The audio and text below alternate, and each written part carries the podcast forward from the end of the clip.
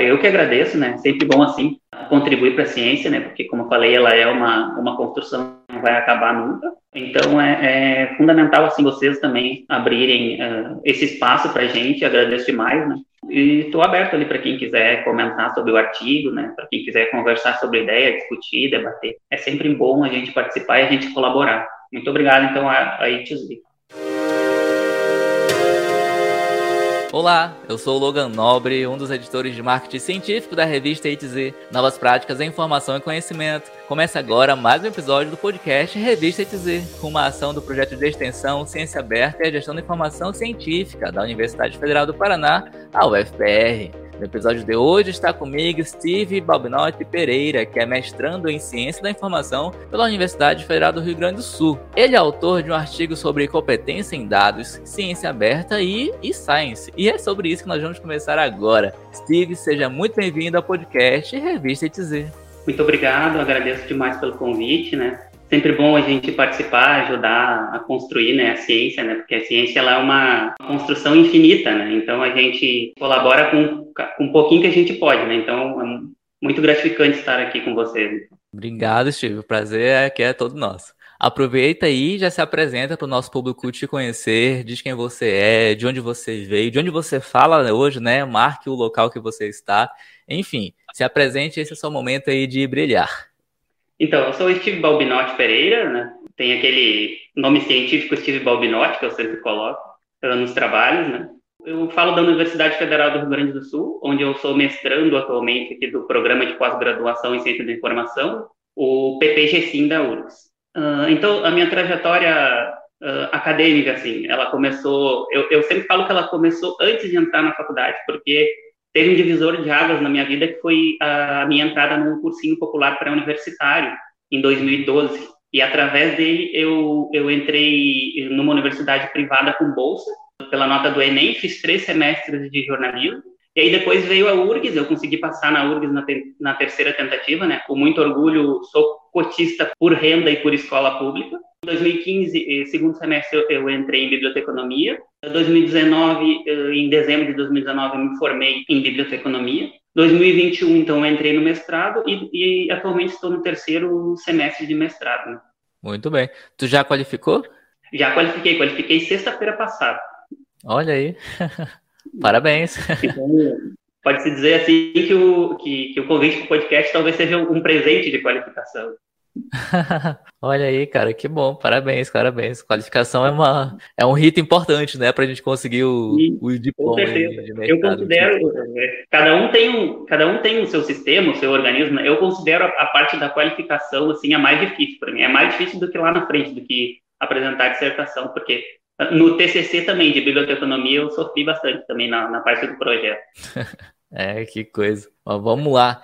Steve, conta aí pra gente de onde que surgiu a ideia de escrever esse artigo, como é que foi, é um artigo com mais de um autor, vocês sentaram, fizeram uma reunião, alguém propôs para alguém, conta pra gente como é que surgiu a gênese desse artigo aí.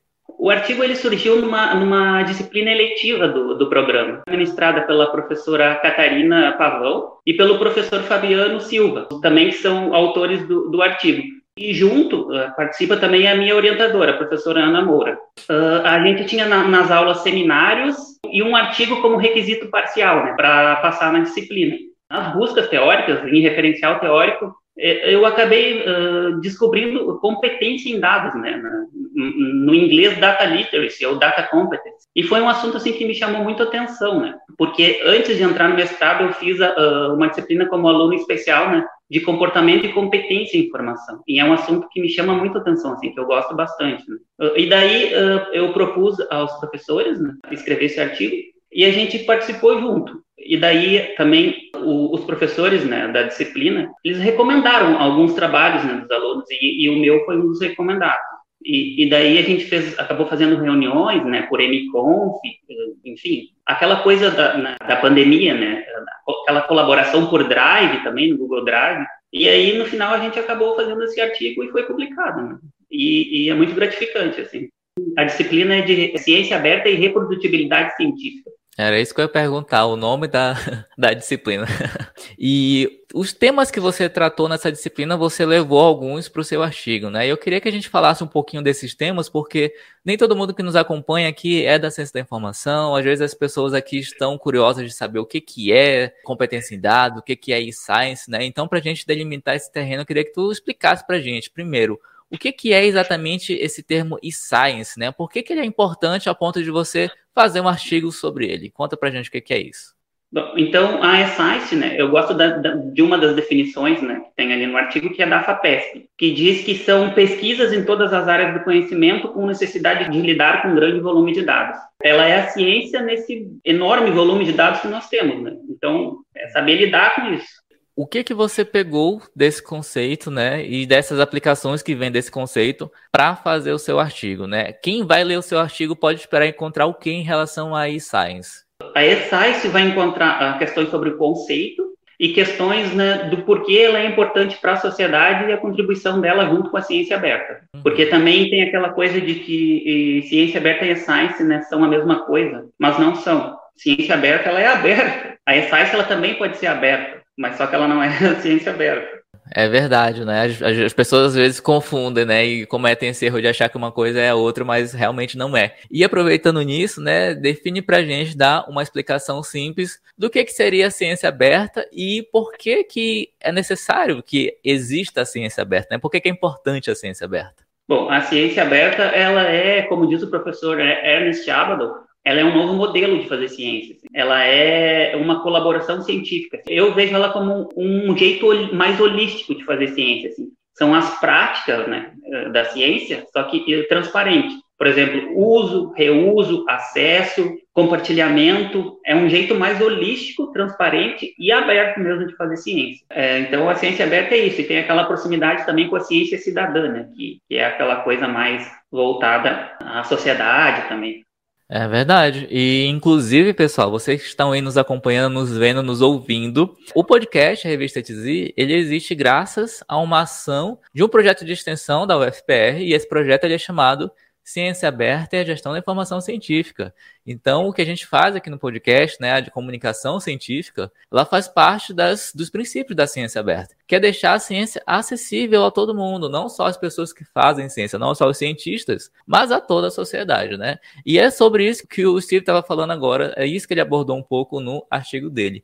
E outra coisa que ele abordou também foi competência em dados, né? Eu queria que ele explicasse para a gente agora, Steve, o que que seria esse competência em dados e como que esse, esse termo se relaciona com os outros que você falou aqui, que é e-science, ciência aberta, ciência cidadã, e como se relaciona com o seu artigo no geral.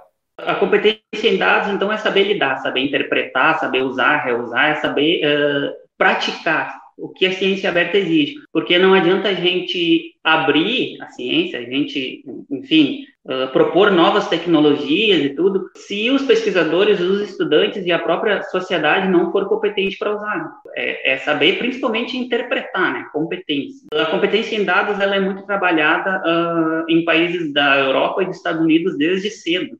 As escolas, elas acabam promovendo ações, né, para fazer os alunos, enfim, analisarem dados, interpretarem uh, desde pequenos, né? Porque os dados eles não são só científicos, né? Tem, nós temos aí a Big Data, Big, as Big Techs, que são as grandes empresas no celular, a gente vive rodeado de dados desde que a gente acorda até a hora que a gente dorme. Então, é isso, é saber analisar, interpretar, reusar, compartilhar e no lado científico também. E falando agora um pouco sobre os objetivos do seu artigo, né? Quando a gente começa a escrever um artigo, a gente delimita aonde que a gente pretende chegar. Nem sempre a gente chega, às vezes os objetivos vão né, se modificando ao longo do caminho. E eu queria que você falasse um pouco sobre os objetivos desse artigo. Como é que foi esse processo?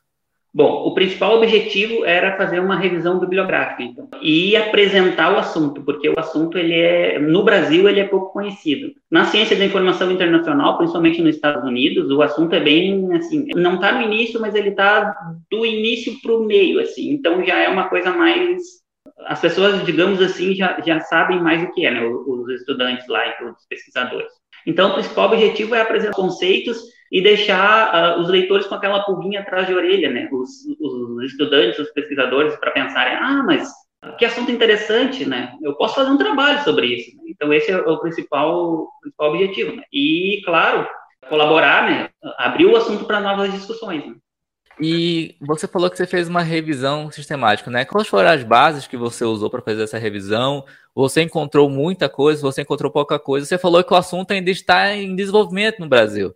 Como é que foi a busca para vocês terem, né, base para escrever esse artigo? Bom, a metodologia, então, ela foi uma pesquisa básica. Então, foram, se eu não me engano, foram 10 uh, bases de dados que a gente pesquisou, né? Daí a gente pesquisou uh, pela nomenclatura, né? Uh, entre elas, da, Data Literacy e competência em dados, né? Para ter uma ideia, o termo competência em dados na BRATS, na época, que é a nossa maior base em ciência de informação brasileira, a gente encontrou só três resultados. E só um artigo ele falava sobre competência em dados mesmo. Nos outros dois, os assuntos estavam ali meio misturados e não davam tanta ênfase. E já na, nas bases internacionais, como, né, como na LISA e a Lista, o assunto, ele, ele, ele, os números de busca iam lá em cima, né? Por exemplo, a LISA uh, foi encontrado 81 artigos, 81 trabalhos sobre data literacy, a lista 226. Uh, no Google Acadêmico, né, só para deixar registrado que está no artigo, foram encontrados na época 14.200 assuntos, mas só que no Google Acadêmico tem aquela generalização de todas as áreas e ali é uma mistura que é um caos, né? Então, na UOS foram 346 data literacy que a gente achou e na Scopus 530. Foram 11 bases de dados. E a gente não delimitou o período exatamente por ser um assunto, assim, entre aspas, novo na ciência da informação. E uma coisa importante da nossa metodologia também, que a gente se reuniu, né, eu, professor Catarina, professor Fabiana, professora Ana, a gente decidiu que essas 11 bases de dados que a gente procurou, que a gente fez as buscas, são muito relevantes para quem busca material na ciência da informação. Então foi uma decisão assim, uh, digamos assim, acertada assim, para buscar dentro da ciência da informação mesmo. E Steve, se você pudesse indicar assim um novo rumo, um novo caminho para a sua pesquisa continuar, seja com você, com seu grupo, ou seja com outras pessoas, né? Que caminho novo seria esse para dar continuidade ao assunto tratado no seu artigo? Continuar a busca pelo, pelo referencial teórico, porque sempre vai ter, sempre terão coisas novas, né? Na época que a gente fez a busca na Brax, tinham três trabalhos. Agora é certo que já tem quatro, contando com esse, né? Então é um pouquinho que, que já vai lá, que já conta, né? Como eu falei, é um novo trabalho né, que faz sobre contextos, um trabalho que algum brasileiro, algum estudante brasileiro pesquisador brasileiro faça essa comparação entre o Brasil e os outros países, né? Então, é mais nesse caminho, assim. E sempre colaborando, né, com a ciência aberta, no caso. É importante também a gente, a gente mencionar que nas outras áreas, né, como, por exemplo, administração, economia, a competência em dados, ela já é um pouco mais avançada no Brasil, assim. Não com dados científicos, mas com aquela coisa de administrativo financeiro. É verdade. Steve, queria que tu comentasse como é que tá sendo aí o teu mestrado, né? Você falou que você já qualificou, então provavelmente você começou esse mestrado ainda no período de pandemia, no período remoto. Agora a gente está saindo da pandemia, as atividades presenciais estão voltando. E como é que foi assim essa transição de começar o mestrado online, remoto, distante de todo mundo, e agora qualificou, tá indo para finalização presencial? Como é que foi esse choque? Qual é conta o teu relato de experiência? Você gostou, não gostou? O que, é que você recomenda? Bom, uh, quando eu entrei no mestrado, eu acho que eu fiz dois. Uh, na verdade, eu fiz tudo até agora online. Uh, o, que, o que aconteceu foram, foram reuniões presenciais, né? Daí aquelas reuniões dos orientandos da professora Ana Moura, né? Aquele cafezinho bom, né? E, eu pretendo participar de algumas aulas também, porque a, a, disciplina de ciência aberta e reprodutibilidade científica ela abriu de novo agora, porque foi um sucesso, foi bacana, né? E ela abriu de novo. Então, pretendo participar de umas duas ou três aulas como aluno presencial, né? Para mim, sentir aquele gostinho, né, de aluno ali dentro da sala de aula com os colegas, né? Eu fiz o estágio docência também com a professora Fernanda Bock aqui da Fabic também, é, de, de maneira online, assim, foi, foi, bem tranquilo também, mas a gente sempre sente aquela vontade, né, de estar na faculdade, de, de ter aquela integração com os alunos e tal. E eu sinto falta, eu senti falta bastante, assim, né? E eu qualifiquei sexta-feira passada, e aí o assunto acabou, porque a, porque a ciência é dinâmica, né? A gente não sabe para onde a gente vai, tudo, quando a gente entra no mestrado. Porque dificilmente tu entra com um projeto e tu segue o projeto até o final, porque sempre vai mudar. Eu entrei, o plano era fazer alguma coisa sobre competência em dados, daí a orientadora acertadamente falou, não, guarda para um outro momento. E aí agora o meu tema é uso, reuso e compartilhamento de dados de pesquisa na Faculdade de Ciências Agrárias aqui da URI. É claro, acaba tendo um pouquinho de competência em dados ali tudo, né? Mas mas eu meio que desviei o foco da competência, então deixa ela guardadinha ali. Muito bem. E contei pra gente, além da vida aí de pesquisador, de mestrando, quem que é o Steve? O que, que você gosta de fazer no seu tempo livre? Quais são os seus hobbies? O que que teu Lattes não conta sobre você? Eu posso dizer que, infelizmente, eu gosto de futebol, né? Uh, porque o meu time me eu sofrer. Torço pro Inter aqui em Porto Alegre. Gosto de ouvir música, gosto de ler também. Uh, quando eu tenho tempo, olho séries, né? Faz tempo que eu não olho. Uh, eu adoro andar de bicicleta, adoro gatos. Ou seja, ocupa bem o, o tempo, né? Sim, com certeza. Às vezes eu tô ali em casa, tô meio assim cansado, né? Daí chego perto, a gatinha vem perto de mim, né? Que eu tenho uma gatinha. E daí eu faço carinho nela e já dá aquele up, já melhora um monte. Assim. Então, os gatos são, são ótimos companheiros. Assim. É verdade. E você gostaria de indicar algum livro, um filme, um curso, um podcast sobre qualquer assunto aqui para a gente fazer uma indicação cultural? Até anotei aqui. Eu posso indicar duas séries e dois livros, né? Daí mais, né, para científicos, assim, não tem problema? Pode falar, pode indicar. Bom, os dois livros, assim, que eu indico, são livros que eu li quando eu estava no segundo semestre aqui da graduação em Biblioteconomia. Foram livros indicados pela professora Ana Maria Dalazen, que é o livro do, do pesquisador russo Ilya Prigogine, que é Ciência, Razão e Paixão, e o outro livro é A Árvore do Conhecimento, né, do professor Varela e do professor Maturana. Então, para quem gosta desse lado mais humano da ciência, eu super indico. Assim. Como séries, eu indico duas, né? Sex Education, da Netflix. Eu vou indicar esse da Netflix e um da Prime Video, que é o Red Oaks, que é uma série mais retrozinha. Assim. Então, essas são as duas que eu indico, assim, duas séries e dois livros. Muito bem, então ficam aí as indicações culturais do Steve, são quatro indicações e todas estarão na descrição do episódio. Bom, Steve, muito obrigado por aceitar o convite e ter vindo aqui conversar conosco. Ah, eu que agradeço, né? Sempre bom assim contribuir para a ciência, né? Porque como eu falei, ela é uma, uma construção que não vai acabar nunca. Então é, é fundamental assim vocês também abrirem uh, esse espaço para a gente. Agradeço demais, né? E estou aberto ali para quem quiser comentar sobre o artigo, né? Para quem quiser conversar sobre ideia, discutir, debater. É sempre bom a gente participar e a gente colaborar. Muito obrigado, então, a, a ITZ. Imagine, Silvio. Obrigado você por ter vindo aqui. Bom, chegamos ao fim de mais um podcast Revista ETZ, uma ação do projeto de extensão Ciência Aberta e Gestão da Informação Científica da UFPR. Na descrição estão os contatos do entrevistado e o link para você conhecer mais sobre o artigo Competência em Dados, uma necessidade contemporânea para pesquisadores e para a sociedade. Escrito pelo Steve, que conversou com a gente aqui agora, e também pela Caterina Marta Groposo Pavão, pelo Fabiano Couto Corrêa da Silva e pela Ana Maria Mione Zezuki de Moura. Na descrição do episódio também são os links para você encontrar a revista ETZ, um periódico científico interdisciplinar e de acesso aberto do programa de pós-graduação em Gestão da Informação da UFPR. A revista ETZ tem um site e está no LinkedIn, YouTube, Twitter, Facebook, Instagram e nos 14 maiores agregadores de podcast do planeta. Basta procurar por Revista ETZ. Eu sou o Logan Nobre e a gente se fala no próximo episódio. Até mais! Tchau, bom episódio, pessoal. Boa semana.